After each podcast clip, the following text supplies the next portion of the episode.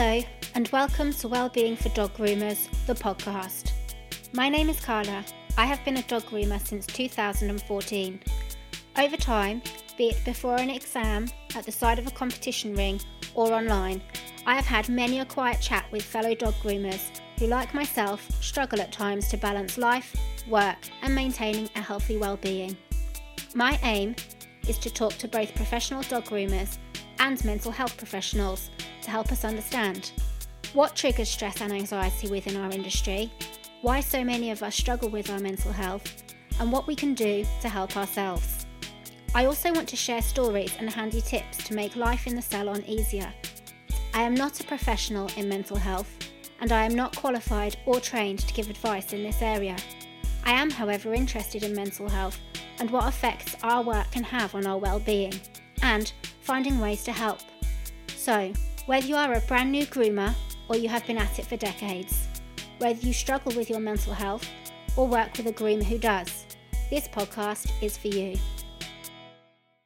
Hello, and welcome to Wellbeing for Dog Groomers, the podcast. This week, I'm talking to Kelly Davis, and we're going to look at the ways that competing outside of the salon can actually help you when you're back at work inside the salon. Also, how to prepare for a comp and make it as stress free as possible once you get in the ring. It's a big step to jump in that ring, but once you get going, it's so much fun. You feel the buzz of adrenaline and everyone's doing their own thing, but you're all there together. It's amazing when you think of it. Kelly is someone who has competed for a long time, and she has many placements under her belt. She has a City and Guild Level 3, and she's completed her Highers. She is also on the Guild of Master Groomers. She won the Competition Judge of the Year 2017, and she has won PIF Grooming Business of the Year twice. She has her own dog and cat grooming school in the Southwest, and she won the TV show Pooch Perfect. So, here we go. Hi, Kelly, and welcome to Wellbeing for Dog Groomers. How are you today? Hi, Carla. Thank you so much for having me on. I'm amazing. I feel really, really good. The sun is shining. Life's pretty busy at the moment. Yeah, it's really hot, isn't it, this week? It's lovely. I'm love. I'm loving this. Changes everyone's um personalities. I find when the sun's shining. Yeah, it lifts everyone up a bit, doesn't it? Get a yeah. bit of vitamin D and a bit of bit of summer buzz about you. Lovely. So, can you just introduce yourself and let, let us know a bit about what you do as your job? Yeah, of course. So, my name is Kelly Davis, and I am a dog and cat groomer. I'm also a dog and cat groomer teacher trainer. So, I teach people the City and Guilds qualification and the cat grooming qualification. I have been grooming for over 23 years, I want to say. Brilliant. I think it's 23 years. I've Got my own business. I've won Grooming Business of the Year award twice, and uh, two years ago I won the TV program Pooch Perfect. Amazing. So yeah, you know your stuff then, really. I enjoy my stuff. That's that's the main thing.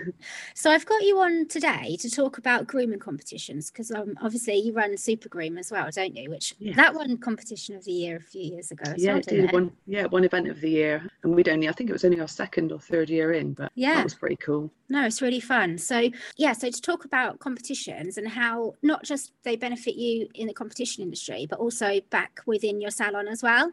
Yeah. Um, so to start off with, for someone who maybe finds um, advertising and promoting themselves a bit tough, how does posting about your com- competitions and competing on your business page help you stand out from other businesses around you? Well, I think um, once you start posting things like that, people, you know, general members of the public, your clients start to look at it, look at you slightly differently. Like, a bit more passionate. I don't know. Like people come and say, "Oh, I see you went to so and so at the weekend," and you're like, "Yeah, yeah." So they look at you, looking at your job not just as your job, but as your hobby. And now sometimes that can go against you because they think, you know, maybe they shouldn't charge it. You shouldn't charge them as much because it's like a hobby to you. But also, I think if you if you teach people the right way and explain to them that yes, it's my job, but I also do it as a hobby, and I love doing this. And like this is, I put money into this, and this actually makes me a better groomer because every time I go somewhere, I learn something and then it really makes people look at you slightly differently um, yeah. because it means that you're passionate and and you're doing it within your own time as well. So it does it definitely does help. And it's nice that they sort of check in with you as well because if they've seen that you're out competing do you find that they come in the salon and ask how you've been getting on and yeah probably... definitely. And i find that they come in and say oh i told my auntie my auntie so and so i told my daughter and so so told my granddaughter you've been off and you've you were doing bertie the other day and they kind of they love it. It gives and also a lot of like sort of the older generation gives them something to talk about I definitely find that with the older ones, sort of I like granny sort of age come in Yeah. and oh, what have you been up to since last time? So And- cute. I love it. I love to, and I love to chat. So I'm always out there, and the girls are like, "Come on!" Like I'm like 10, eh, 10 minutes every client is just well, that's a whole day's work gone for Kel because she's out there chatting to her customers. Ah, from what we were saying, like, do you think it makes your customers take you more seriously because they can see you pushing those grooms to a higher standard? And Yeah, because then the, whenever every time you compete, you learn something. So when you come back, you always say to them, "Oh, I've learned this," and or I'm changing this about you, this dog's groom. Maybe it's like flare on the leg or something. And some people go, "Oh my God, that's so good," because it means you're learning and progressing. And who wants to have someone that's not learning anything in life or, or stay stagnant? I mean, you always Yeah. want to look at someone, whether you're paying a service for this, that, or the other. You always want to look at them and think, you know, if I went to the hairdressers and I went in, they saw, "Oh, guess what? I've got this new product. I've got this." That makes you think, "Oh, they're really good at their job," because they're passionate about it enough to spend time and time money out of their own times to go and do this as a hobby you know yeah, and I find as well, like, um, when you borrow customers' dogs to compete, they they then see the groom improve massively when you're taking them away and again Yeah. that gets them talking to their friends and posting on facebook oh look what my Exactly. groom has done and then yeah social media is really good for um for you know going away and competing and then tagging the owner. I mean they love it don't they? They, Yeah. they phone oh you know and they come in then and you see them in town with the dog or something and they go oh this is my groomer you know shouting across the road to someone. It's just lovely. It's, it's, it gives them because they're obviously they're like the babies aren't they? So yeah of course. But if you um if you was like someone who wanted to compete with a customer's dog thinking about that actually would you encourage the groomer to bring the owner along or is it best to sort of just take the dog what would you Probably advise not, because what tends to happen is the the dog, you know, the owner will stand at the ring. It's okay, Fluffy. Mummy's here. You know, we don't we don't need that. We don't need the owner shouting across the ring to Fluffy whilst we're trying to groom him, and then he's trying to jump off the table. So ideally not, and it gives you a chance to build a bond with the dog as well. You know, it's always better if they hand over the lead and the food and the crate or what have you at the at the groomers. You say, see you see you on Sunday, and off you off you go. yeah Um, it does actually it gives you a really nice opportunity to build a bond with the dog, get that trust and that you know they're in the car with you, they're in a hotel room with you, they get to share your bed. It's a really nice experience actually, even though it's really nerve wracking. It's just nice to be able to do that and bring the dog home safely and say, look, you know, he's had a lovely weekend and send them little picture updates as well. People Yeah. love that. Oh, here Yeah, he is I in the bed that. with me, or we're just having a you know snuggle. So it's lovely. Yeah, I've borrowed loads of dogs from customers um, over over the last sort of probably seven or eight years, and Mm. I've only ever taken one customer with me once, and it was Never hard again. work. It was really hard work. Yeah, they wanted to walk in from the car to the um to the entrance, and you're thinking, oh no, don't let them in that flower bed. Oh, I've Yeah. just spent an hour and a half, two hours prepping that dog out. Oh, don't let it walk on that bit of dirt. Da, da, da, da, da. And 'Cause I'm one when I take little dogs things. out, I'll, I'll head for a tree and let the dog hook its leg up a tree, and then Yeah. you know that it's going to go straight away. Yeah. But yeah, to see it go through a rose bush on the way into a competition not was fun. not, And it's those little things that can stand you off from someone else. It's those little things that can make you, you know, get pipped to the post by somebody else if your feet are a bit mucky or, you know. yeah, or not quite as straight or as prepped Yeah. as well. Yeah, I think, and the other thing is, I think the owner realised that he was trying to look at her a lot, so she kept trying to hide. Well, when she was Oh. trying to hide, he was trying to look for her all the time. Oh, so I'm trying to like scissor this head in, and then all of a sudden, whoop, Oh what's it no. been over there? Um, but I can totally relate to what you mean. When I've taken dogs Yeah. away just by myself, it's so nice because they they don't know who else to look to, so they Yeah, immediately nice. look to you, and you become like their little protector for the Yeah, weekend, and you you develop a really unique sort of bond with these dogs. Yeah. And But you wouldn't normally spend time with, you know, like apart from the groom. So it's really nice to have that sort of 48 hours with them. Yeah, and I think that's a really nice way to start competing as well and sort of find your feet with a dog that you're used to grooming in the salon. You know it's going to behave well. Um, yeah, it's just it's just a really nice way to start competing, I think. Definitely. Um, so people um, people are always trying to find ways to speed up their grooms. Um, do you think that competing helps you in the salon to get your dogs done in an efficient time frame? Absolutely, because in when you're in the ring, when you're competing, you have no choice. You know, you, you can't say to the judge, "Wait, wait, wait, there, I'm not quite finished." Like you have got to get it done in that time. It's like scissors down. You know, that's it, game over. So you know, because we all say to the owners, two minutes. I'll just tinker with that bit, two minutes or what have you. that's that option's not there when you're competing. So it definitely does make you break down the groom in a way that you never thought you would have done when I first started. I just didn't think would ever have broken No. it down like that, you know? No, and I think when you're competing, sometimes you, I don't know how, what order you do your grooms and things in, but I tend to just block in all the outline first and then go around again and put in the Yeah. shape that I want, and then go around again and put the finish that I want in definitely. afterwards. So I think like the discipline of doing that in a salon and like being able to move on, like instead of No, getting stuck on one leg for like 40 Yeah. minutes because you can't quite get the right Yeah. shape. You, you, like your competitions, Yeah. you can't do that because you can say, "Oh, look at the look, look, Mr. Judge or Mrs. What Judge, I've got one nice leg, but the rest isn't done yet. You have to you have to get used to just getting it done, moving on, don't you? What I found really weird, I did for a while. I, when I was competing, I used to um, just start changing the way I was doing things. It's like, why am I doing this? Why am I Mhm. starting with that area and stopping with that area? Or I just get a new pair of scissors and start, and I'm like, why? Why? What Mhm. mentally makes me think that that's okay to do that? Why don't you stick to my normal routine, stick to my normal equipment and products? But Yeah. I had a little spat for a while, two or three years. I just started using new products, new scissors in the ring. It was like Yeah. putting myself under extra pressure. It's so so bizarre. That's a really good point. Yeah, and I think I think I probably can relate to that because Mm. like I do occasionally change up the order that I'm grooming in because sometimes I think if I'm struggling to get the head right, if I, you know, put put the neck in first Yeah. and then work on the head, or perhaps I could put the head in first and then make the neck balance into the body. Things like that, just changing around which ways you do things to see if it alters um, Yeah. how easy it is to do things. But there certainly was a period of time when I started grooming where I had I was getting lots of advice of a lot of people, and they all had mm. brilliant advice, but the advice was very different. Oh, start here, do this, work on this, and then someone else would say, Yeah. "Start, no, no, no, no, don't do that. Start here, look at this angle, do this." And individually, that worked great for all of them. Yeah. But in the end, I ended up getting quite confused, and it took quite a long time for me to settle into a, a routine. Find your own role. Yeah. Yeah, yeah, It is, yeah. I, I think taking advice from other people is, is great, but it, it, it's again, it's.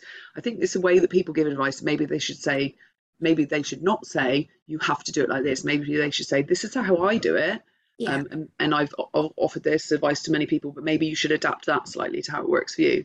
Because I think as a, young groomers and young competitors, we get told stuff and we take it as gospel. But actually, it's not. Just because that person's been grooming for 50 years, it doesn't mean to say that what they're saying is right, and it doesn't Yeah. mean to say it's going to work for you. I think everyone's just got to take what they need out of the bits of information they get, and then create their own mold of um, Mhm. of, of their way of doing it. Because everyone's different. Everyone's brains are wired up differently, so everyone's got their own little system.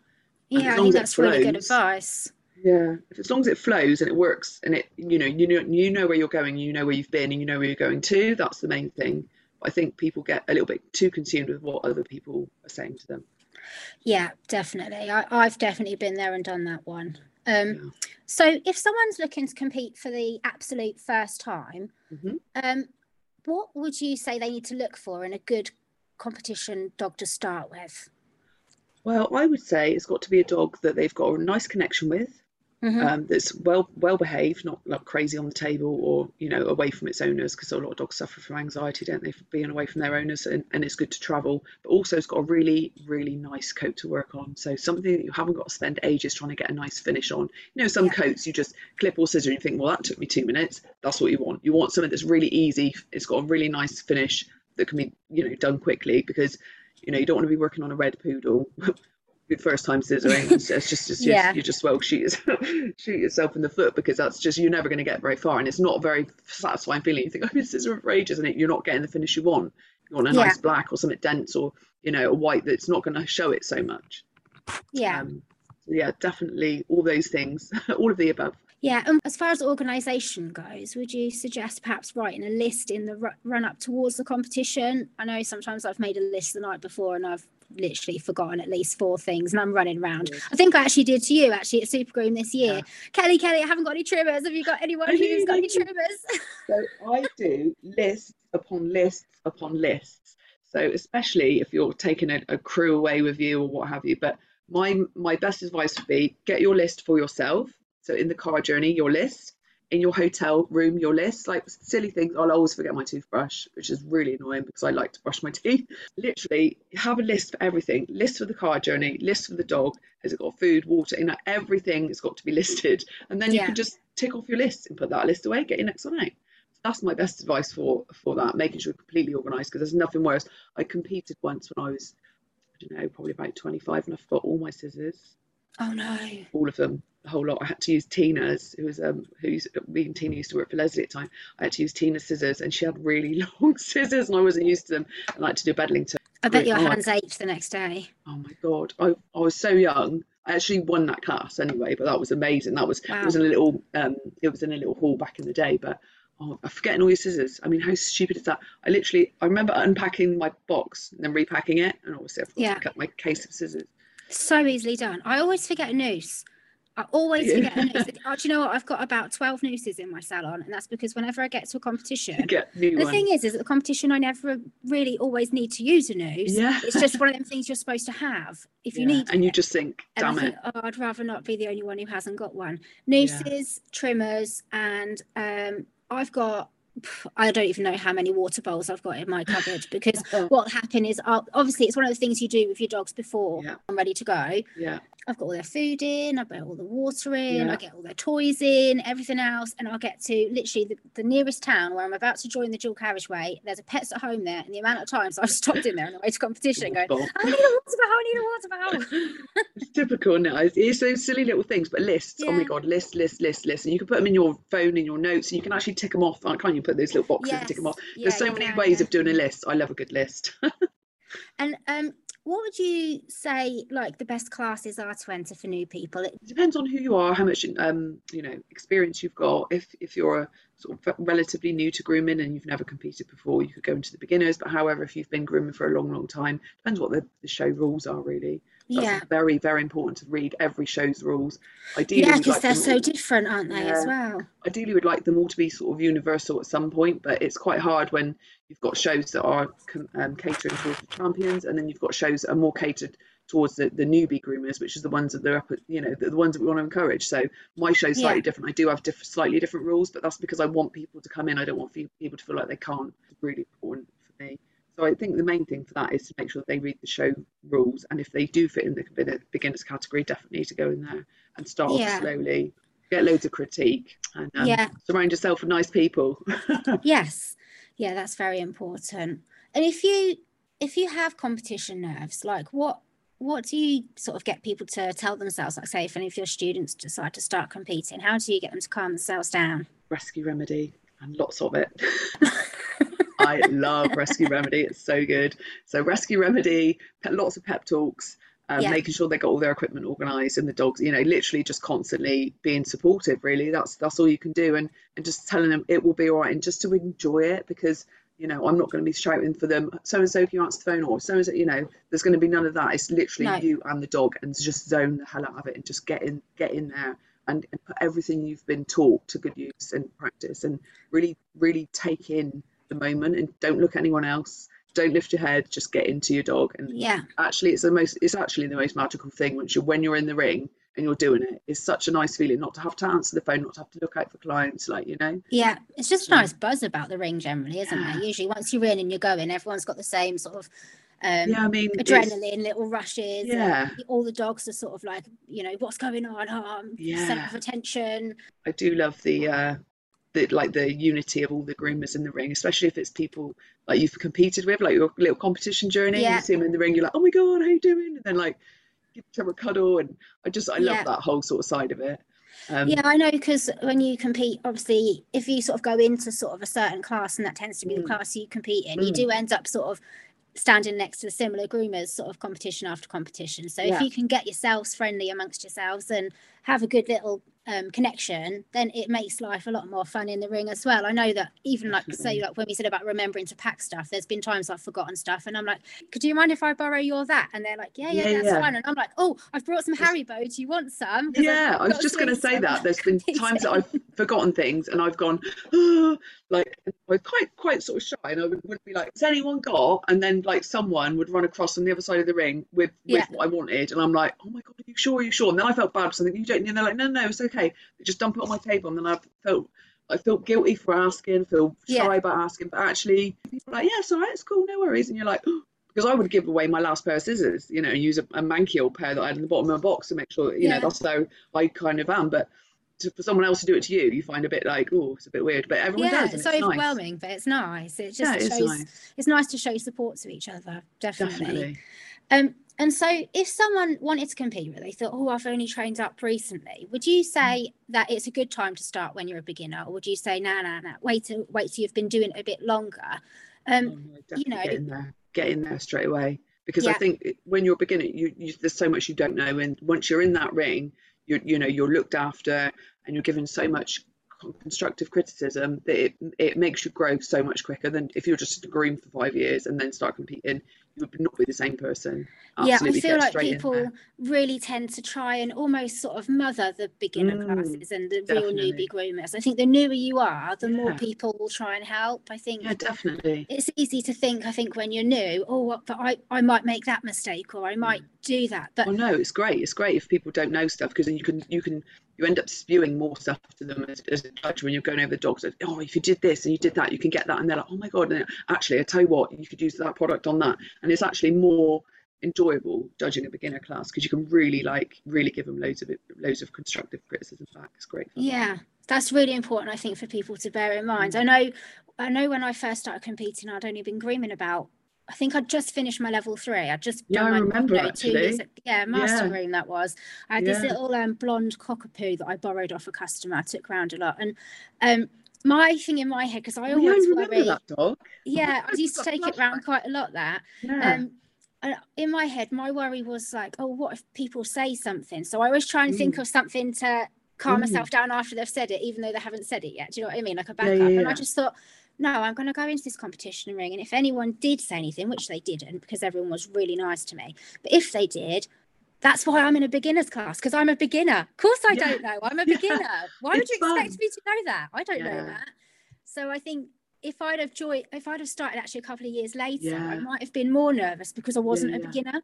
Absolutely, yeah. So It's definitely yeah, it's definitely a great it's yeah for newbie groomers if they want to start competing it's definitely best to just get in the ring and Yeah. start and go to as many shows as possible make as many connections as you can network the hell out of it and you'll have a lovely little grooming family lovely little grooming bubble that you'll get to meet up with yeah, every time and it's just really nice it's a really nice way of living I think yeah. And so um, as far as feedback goes, because we sort of touched on that earlier, um, Mm. can you remember any feedback that you was given that really helped you? Yeah, so there's been oh, because I've done quite, you know, been doing it for quite a few years. Like, there's been so many different points when whilst I've been competing that someone said to me, "Oh, just add a little bit more shape there, or just do this to, you know, tighten up your finishing." Um, and I think over like periods of time, like the, the little nuggets of information you you take away with you, you you start on, on with your next screams, and when you go to the ring next time, then it's nice when a judge says to you, "I remember when you did it like that, but look at you now." Yeah. That's when you that's when you know you do it. You Yeah. know, you're listening to the so yeah, I think over the time there's, there's lots of little bits of information that you soak up, and um, and then you just carry forward into the next time. But then when people start to notice, it's lovely. And has there been any feedback that has sort of made you feel a bit disheartened? And how how did you deal with that, if so? I'm not, to be honest, I'm not really the type of person that I've got quite not thick skin, but I'm I'm quite you know I will take take on board stuff, and if I've done something that's not quite to someone's taste, or if it is genuinely a mistake, I will just take it on the chin because mm-hmm. I would rather have feedback and constructive criticism than someone saying, "Oh yeah, it was nice, but it just didn't cut the mustard." I'd rather someone say to me, "Kel, that was awful. That side was lower than that side," or that you know. Yeah. I had fox terrier once, and I stripped out all the in- inside just right underneath the oh, eye. Oh, I yeah. don't know why I did it, but I was so nervous, and I literally, and I was like, and then like everyone was laughing. Just tidy it, tidy it, tidy it, tidy it. well, Oh, you couldn't. It was gone. literally like a complete like egg timer, you know. I was just like, what have I done? But you know, I was very young then, and I was just did like the nerves got the better of me. I just overstripped, Yeah. and it just. But after that, you know, it was like. I bet you didn't do it again after that, though, I did didn't do you? it again. No, I was. No. Right, I looked like a right donut. It was like, oh my god, it's just on my. I think I just done my higher at the time. I don't know why I had Fox smashed it. I don't know Yeah. what had come over me, but it's that nerves when you're in the ring. You just think, I need to do more, I need to do more. But um, yeah, I mean, they were like, obviously, you've, you've messed the head up. I was like, yeah, I know. and it was like, But- I'll just take it because I know I've done it. You know, there's nothing wrong with admitting that you've got, got something wrong, for God's sake. Everyone's And do you know what? I think there's so so many more people in the industry that should literally say what you have just said there. There's nothing wrong with admitting that you've made a mistake. absolutely not. That's- Why not? That is like no one's perfect, for God's Yeah. sake. In, No, in course. business, in life, in everything. No one's perfect. That's something to remember as well. Like no, like nobody is perfect. And you're there to all here learn. learn. Yeah, and you've put yourself in that position, which makes you a better person, and you're wanting to be a better groomer. That, that's it. That's all in all about it. You, you know, people say give it all the mouth at the side of the ring. Oh, look, I don't like the state of her dog and all that. Well, you, you haven't got the balls to get in the ring, so pipe Yeah. down. And that's the other thing to take away. I mean, I I Mm. I don't tend to stand around if I hear anything like that. And it's not often that you do, but when you No, do, you it really annoys me that people do that because yeah, um, you do think, well, actually, that that person has just made a mistake that day or didn't know or, Or- is there or to also learn or been bathing and preparing that frigging dog for like two months. And Yeah. You've come and you're, you know, I can hear you bad mouthing. I mean, I over the years I have turned swung around a few times and said you, you need to pipe down or you need yeah, to be I quiet have. because it's just bloody darn right rude. And also, if that person had heard, or you know, because it's it's literally sour grapes. There's no there's no reason. If someone's Mhm. that opinionated, they should be stood up making a seminar or what have you, but they don't. So um, it's just human beings are weird and they annoy me sometimes with that sort of behaviour. But Yeah, think- luckily it's sort of kept minimal. Um, yeah, but yeah, with grooming, I don't think we really realise how, like, I know everyone says, oh, it's a bitchy industry, but people say, I mean, I'm horsey, I'm from the horsing industry, and I'm also from the hairdressing industry. And Mhm. um, I got two hairdressers together once, two of my friends, and I was like, wow, it's still a really bit, they were very standoffish with each other. I was like, wow, it's still a very bitchy industry. And they were like, yeah, it's not like grooming, Kel. And I was like, oh my God, like, I've tried to unite, you know, get them to network. No, No, it. I It really from like um, from a dancing yeah, and dance, yeah. and from a waitressing background, and I Mhm. tell you what, it's everywhere. It's rife. It's not. It I don't is, think it's it just is. grooming. It's everywhere. and, and that's what we got to accept that's what human beings are like but actually grooming because we've got that that initial connection over the animal it is slightly different it's yeah, and you understand how much work's gone into it. yeah Yeah. yeah i do think there are you know obviously you do get people that are a bit silly but um generally i think when groomers are around each other generally a lot of people want to share information Yeah. and talk about their grooms and what they can improve on whereas if it was a different industry like hairdressing where we know know people would be stood around drinking coffee talking about their hairstyle they've just done they just wouldn't No. just won't, No. they just won't do it. If someone um really was too nervous to go and start competing, what Yeah. are the benefits of just going to a grooming competition? So just going, you can get to see the process, how it works. Um, especially like if you sort of really overthink things. If you go and you stand next to the ring, you can say, "Oh, actually, it's not too bad." You just walk in with your table, set your table up, and then if you're taking an assistant with you, they can help you. So I think if someone sat, sat outside the ring and sat, sat with someone who does compete or has competed and they're thinking about it, then that, that person can then offer them advice and say, "Look, if you look at how that's happening, that, that's what's going on next." Then the judges will come around and they'll do this, then they'll do that, and just seeing the process from start to finish. Yeah. And actually, scissors down, round of applause, everyone's in the ring. It's like, woohoo, I've done it, you know? And Yeah. Once you see it, it's not as scary as what the idea of it is. Yeah, I definitely agree with that. I watched one grooming competition before I competed because I Mm. thought I've been to one, I thought it was brilliant. If I watch too many more, I'll probably put myself off. So I might as well enter the next one and just see how it goes, like say beginners class. Um, and yeah, it it really opens your eyes when you go for the first time, that's for sure. But then when back when I started grooming, I think it was only really starting to get things like seminars around the edge of the competition rings as well. Like it, I think the longer I've been going, the more I've seen it become sort of the norm that grooming mm. competition have the seminars where you know you can go and learn and for usually quite a bargain actually compared to Yeah, a, a full day seminar that you'd pay. And it's so nice that these people are so experienced, uh, always agree to come and share all their knowledge with people. I think it's lovely. So Yeah, I remember especially when I first started going to grooming comps, I, I didn't have enough dogs of customers that I could borrow to compete in all of them. So sometimes I'd Mm. compete and sometimes I would literally have myself booked out all day. Oh, I've got this seminar at two o'clock here. Yeah, I've got this seminar at half, half two, quarter to three Yeah. starting here. Oh, I've got to get over to that stand because I've got to quiz that trader about that product, you know, that Yeah. I want to know I a bit just more think- about. I think people that think they don't need to go to any seminars anymore, people that think they know it all, it's that you know those are the ones that are going to become lost because so many people do do so many things now, and they're like it doesn't matter how many seminars you go to, but if you just get one tiny little bit of nugget of information from that, Mhm. it'll just give you a slight edge over the groomer down the road or slight edge to the competitor next to you. And so when it comes to Super Groom, because obviously that's your competition, Yeah. Um, can you tell us a little bit about um, why you set it up, what makes it different to the other grouping competitions, and any other information you want to sort of add on? So Super Groom, I set up uh, oh god, I can't remember. I said four year, four five years ago. We had the pandemic, didn't we? So we Yeah. had to stop for a couple of years. But I set it up because we're in the I live in the southwest of England, and there's no grooming competitions down here at all. Everything is in Coventry or up that way, Mhm. and a lot of the Devon and Cornwall groomers don't come out of their sort of um, area. So I Yeah. think the southwest is a really good place to set up a grooming competition. How Yes. is that I ha- don't have any champions there, so I don't have anyone that's won best in show. Um, I mean, you can have a champion there that's not won best in show, that's fine, but not people that have won best in show. It means that you're opening up then the competition world to people that feel that it's a bit more accessible.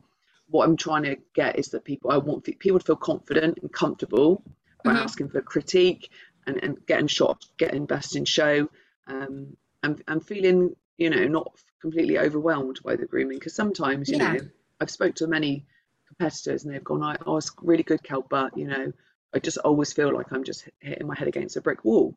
Yeah. You know, there are outstanding groomers that come in and just take clean, clean sweep, and I'm like, that's great. And then I thought, well, actually, let's just switch it up. I like to change. I like a bit, bit of a lone wolf with my crazy ideas and stuff. Yeah. Sometimes I like to do things a little bit differently.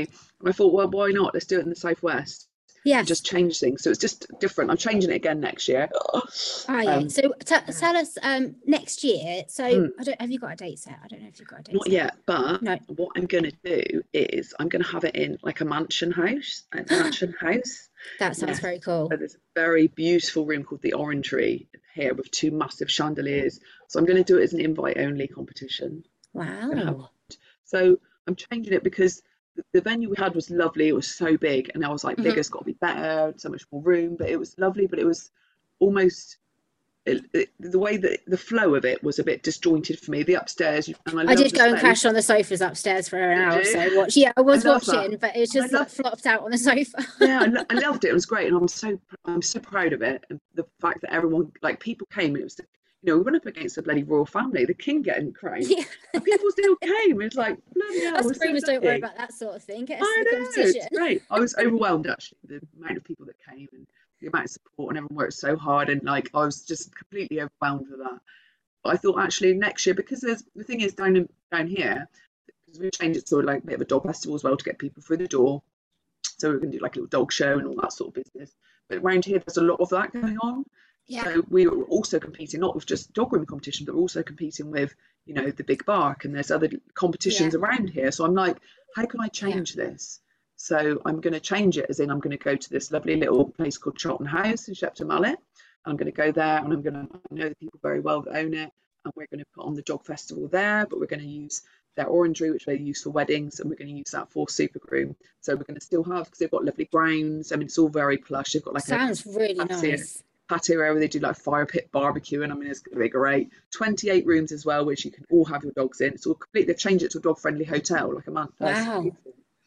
Kelly, this sounds so exciting. Where, how do we keep up to date with this? How do we know when it's Well, coming? I mean, Where do we look? What do we go as to? soon as soon as I've got a date with them, um, Yeah. so I've got to make sure the whole I can hire the whole place. Um, then I will post it up. There's a lot. There's a lot more other exciting things going Is that on. on your Super Groom Facebook page? Supergroom Yeah. Facebook. I'll, I'll have it sort of pretty much over all the social media platforms on my Kelly Davis Okay. official Instagram, over KD Groom, and I'll just have it over everything once Okay. we've got dates. But how exciting is that? And an Yeah. invitation only will mean it'll be very, the classes will be a lot smaller, and that will be Mm-hmm. it. I won't be having like, you know, 12 in a class. That's not going to be happening. I don't know, seven maybe maximum. Yeah, lovely little size in- that. Yeah. I'm not not sure how I'm going to format it, but I'm just Yeah. going to change it because Change it's it got to be. It's got to be a lot more special and I've got to not compete with the big boys around me so I can have um a mar- I've got a market friend does marquees I can get him to put up this beautiful marquees in the grounds which I can do the dog friendly pet sh- the pet show like the dog show Oh, this just keeps getting better and better. I think this is going to be amazing. I can't wait. I've been to everyone like, so far. So I'm champagne not tent. missing next year. I'll be there. Bells on. I think next year obviously if we've got the you know if we hire the whole hotel we can have maybe a barbecue and a dance and a di- I don't know I don't know maybe I might do a little event a little event um you know an awards dinner for like local groomers I don't know yet but it's all going to be going on next year Lots going on. New yeah, it's going to be a nice, smaller. So more, keep your eyes on the Super Groom page yeah, keep your eyes on Super Groom. Watch out for those Cool. invites as well. So yeah, exciting So- stuff for next year. Yeah, I can't wait. It sounds Mm. absolutely brilliant. Um, Yeah. and so moving on to our final round, which is a bit Yeah. more sort of mental healthy to do with the industry. Yeah. Um, what is it about our industry that you think impacts on our mental health the most? So, what I think about our industry that impacts on our on our mental health, I think it's other people's opinions.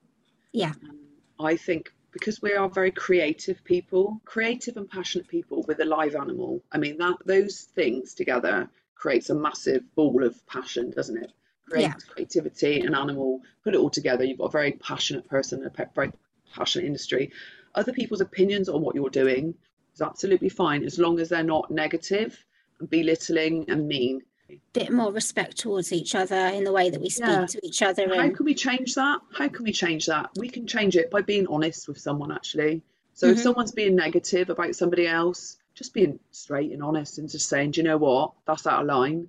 Why don't you keep that opinion to yourself? Or do you realise what an effect that could have on that person? And just being flat Yeah. out, black and black. And my husband's very black and white, which I've struggled with over the years. But actually, as I'm getting older, I'm thinking, do you know what? It doesn't really matter what other people say. If you're happy, life's far too short. Like everyone, like around us, sort of dies quite quickly over the years, and you think, wow, blimey, that could be my husband, or that could be my mum, or you know. And I just think people are far too quick to judge, and everyone should have a little bit more thought around what they say. I think that's really good advice. Mm. And um, how do you think social media impacts our mental health within the industry? again, people's opinions. Um, I think it's nice when people are being supportive on social media because not let's not just always think it's bad. You know, there's always sometimes a nice way of people being really supportive, which Yeah. I think is lovely. And people are like, oh, don't worry about what anyone says. And I love that. I love the fact that people bigging each other up, but also like if there is something, you know, like one of the things on social media I find that sort of gripes me is when someone has a tummy strap on a dog and they have it hoisted right up. Oh, yes. I wouldn't be on there going, "Oh my God, what are you doing?" You could cause into. I would just send them a little nice little private message or give them a tinkle and say, "Look, hi, hi, so and so. You know, just if you're going to put stuff like, just be aware. And also, if you're doing that day to day, you know, you could cause internal bruising. It's like really uncomfortable for the dog, and they go, "Oh, do you know what, Kel? I just didn't think." And then, and then, okay, so we're educating, right? So we're not Yeah. actually being. We're not And it's more of being. a, like a, oh, uh, you know, I'm trying to be friendly. I I wouldn't- I wouldn't ever phone This is a anyone up. little heads up, but you know, Yeah. I've just noticed something I've noticed. yeah, blah, and blah, I know that rather than do- Yeah. messaging someone saying, "Oh, have you seen so and so's belly strap? Oh, my look God, at what no. they're up to." I just you know- no. I just think people are because we all forget ourselves sometimes with things. Like I swear quite a lot. I'm not going to lie, and sometimes I'm swearing, and uh, you know, and and sometimes think, oh God, stop swearing in front of the staff because they'll think it's okay to do that as well, right? Yeah. So everyone needs reining in at some point, and that's fine. You know, like I said, we're all humans, but to to, to do that, so social media is great. It's great for promoting your business. It's great for showing off your grooms, but also, you know, you've got the negative side of it where people can be quite mean or you know slagging you off behind your back sending pictures to other people screenshotting it and all that nonsense i mean where they've got the time to do all that is beyond me because i haven't even got ch- time to have a cup of tea half the time let alone you know worrying about screenshotting other people's work but Yeah, know, with your with your teaching and your grooming. Yeah, and I know. Organising the shows rescue and and your everything else families. yeah, I can imagine half a cup of tea would be quite nice. I should think. yeah right this is actually quite nice to sit down and talk for a bit i've got a bit of me time i've just recently Oh, become a granny as you. well so i'm um, i'm pretty busy at the moment Oh, and so what gives you the biggest sense of pride in your job as a groomer? gaining a dog's trust Yeah. that is definitely it for me. It doesn't matter like creativity. Like I mean, obviously taking a matted dog down is always a nice feeling, but sometimes it's not because they have a different reaction to what you'd expect, right? So for me, so I do a lot of rescue dogs. Mhm. For me, is having a dog in and then being quite scared, being brought over on a boat, or having a bit of a you know rubbish time, and then coming in with me and I'm sat on the floor with them and I'm just spending 10 minutes with them, sending them out, having them back in a week later, walking them around, come sit in the office for me, like ones that are really, really petrified or really nasty actually. Get A lot of Mm. nasty dogs. Um, just and it's the stupidest things. Like people just don't think. Like I had a dog once that someone was clipping her own dog with a blunt blade. It was a. Spinoni. This dog swung around and her face was in my face and she had her teeth out and she's like, because I as soon as I popped the clippers on her back, she's an old lady, I was clipping her. Um, and she spun around and I was like, it's all right. And I thought, I said to her, Mum, have you been using blunt blades on her? And she was like, oh yeah. She's like, my boyfriend pins her down and I just just drag it for a coat. And I was like, please stop. I said, you've basically been torturing your dog. so I did get, and she said, oh my God, you're amazing. I said, I'm not amazing. It's just common sense. Why would you do that? She said, well, I didn't think it Yeah. would really hurt. So Blimey. things, I've been able to do that dog with it trusting me, saying it's all right because it's obviously natural reaction was to, to swing around and be like, you know, after being pinned down. I mean, what's all that about? yeah, and I, I think there's a lot of owners that do groom their dogs at home and they don't read the stress signals like we do. So yeah. it, when you do get those dogs eventually yeah. coming to the salon because the owners can't actually cope anymore, yeah, um, that is definitely going to cause a decent amount definitely. of stress. And to so be I, able to calm that dog down and rectify it, and yeah. you know, gradually, gradually gain its trust. I love um, it. I can I totally see. I love the feeling when they look look in your eyes and you're doing something. You know, I know two months ago you would not let me do this, and they look at you and you're like, "It's all right, buddy. You're all right. I got you." And it's yeah. like, oh, that that that that makes my heart ache with. Yeah, with can see your face lighting up and everything. Yeah, definitely. Yeah. And so, on the other end, what frustrates you most at work? Um, who knows? I just think um, we still have to spend a lot of time educating I people. I think it's the most common answer.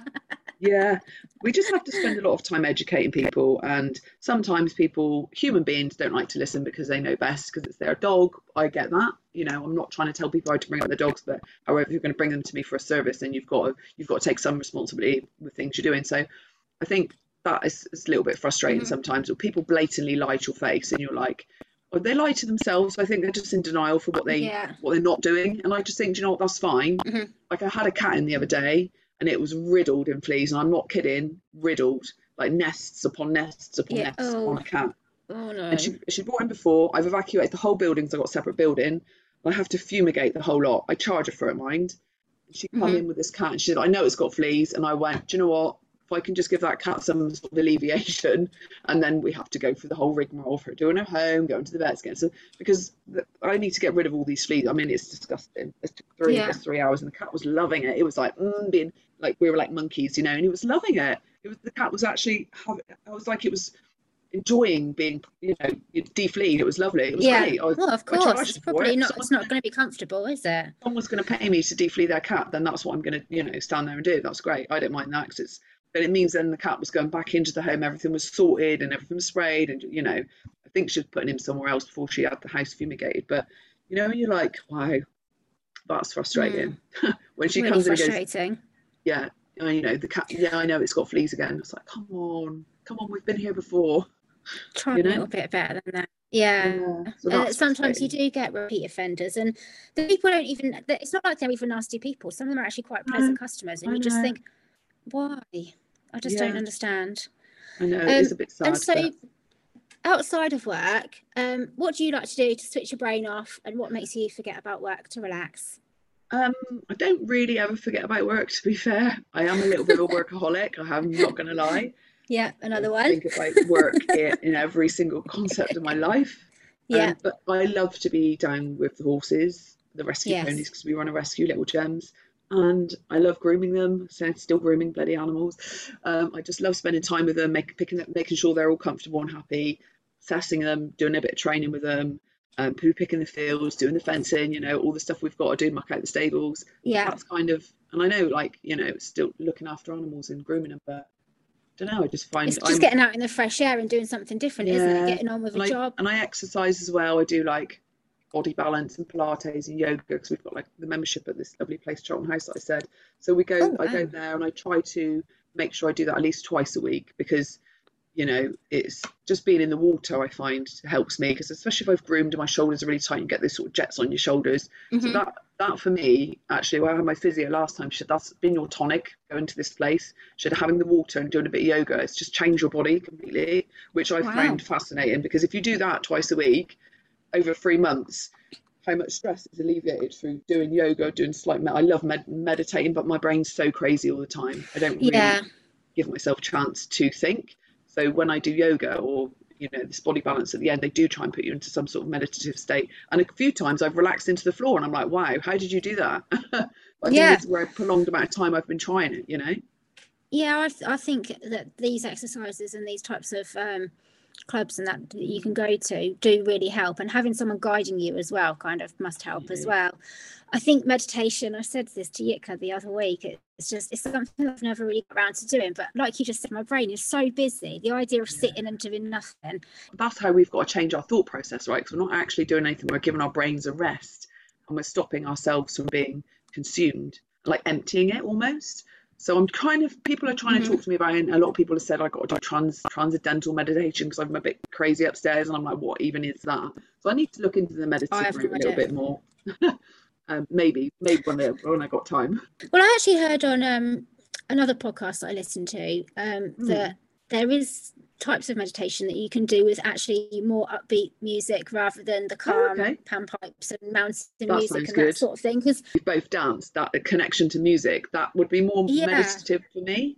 You know? and I think some types of some types of music like flood your brain with thoughts, but then other Mm. types kick all the thoughts out because you've just got that Yeah. beat of that music there, haven't Yeah. you? So I think we Um, might be onto something something here. yeah, we'll have to look into that one. I think maybe Definitely. busy-headed. Um, yeah, busy-headed people. So um, I think that's all of the questions I had set out for you today. Is there anything that you would like to add? Yeah, so there's like something I've I've found recently is um which I just thought would be nice, it'd be interesting for people to hear is the more successful you get or the more you push yourself in life, the more things you do and the more you're looking like you're being progressive and you know, and actually just loving life. I do really enjoy my life. Start to act a bit weird around you. And I don't mean to be mean, but people start to be distant from you.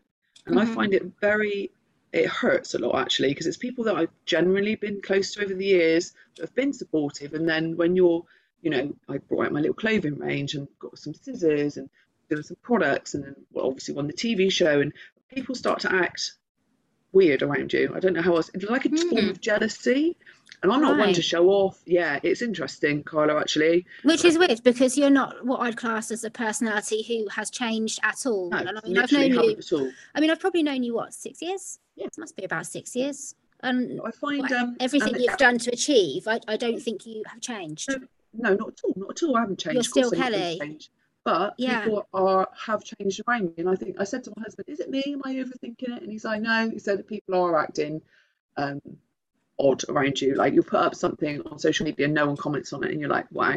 Before everyone would comment, "Oh, well done," like like, and you're like, "Okay, that's fine. I'll Mm. just leave it there," and that's fine. But it's always interesting to think that other people have still got stuff going on in their lives. You know, I don't. I'm actually quite private now on, on social media. I've actually taken a step back from posting my personal life because just because I don't want people knowing what, what I'm doing all the time because people are um, you know judgmental um, and I think that people just to stop and think before they open their mouths and if they're if they're going to say something about someone just to think think just be just just to be nice and say something a bit a bit kinder than what they Yeah, say I mean I don't not that I've had anyone say anything bad about me I'm sure there are there are people that have said things It is a funny old industry, though, isn't it? You see it in the you see it in the competition ring, and you see it in yeah the ring as well. I think.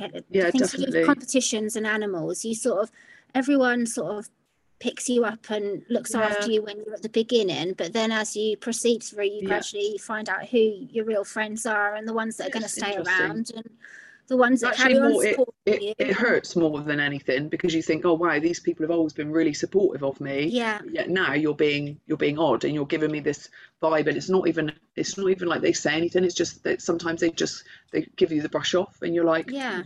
oh, that wasn't that wasn't very called for.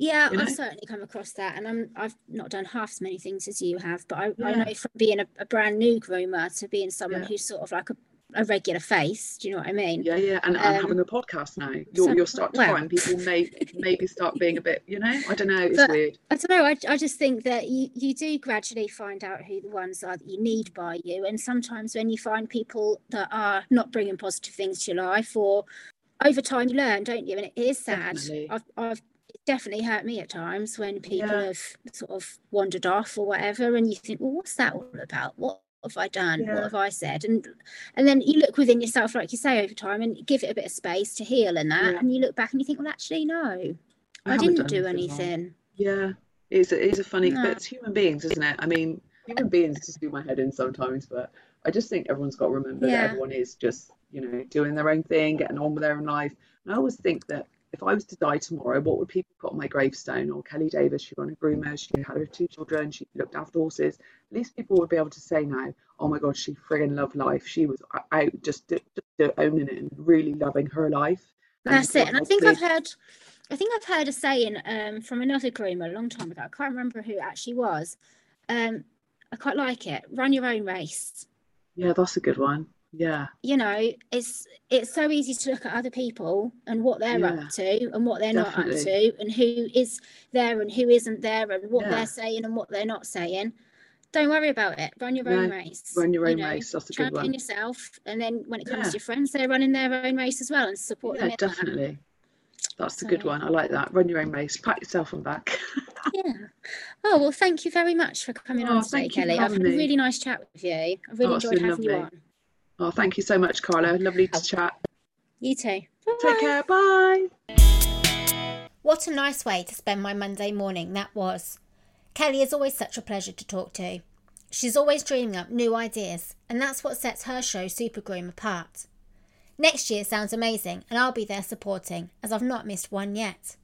She has some great advice for any of you who are debating jumping in the ring for the first time. I also remembered that quote, run your own race, was from the lovely Barbara Prakel. I will put all of Kelly's details regarding Supergroom and her training school in the show notes. Next week's show, we have something a bit different, and it will be released on Monday. The following week, though, we'll be back to Friday as normal. But for now, enjoy your weekend. Cheerio!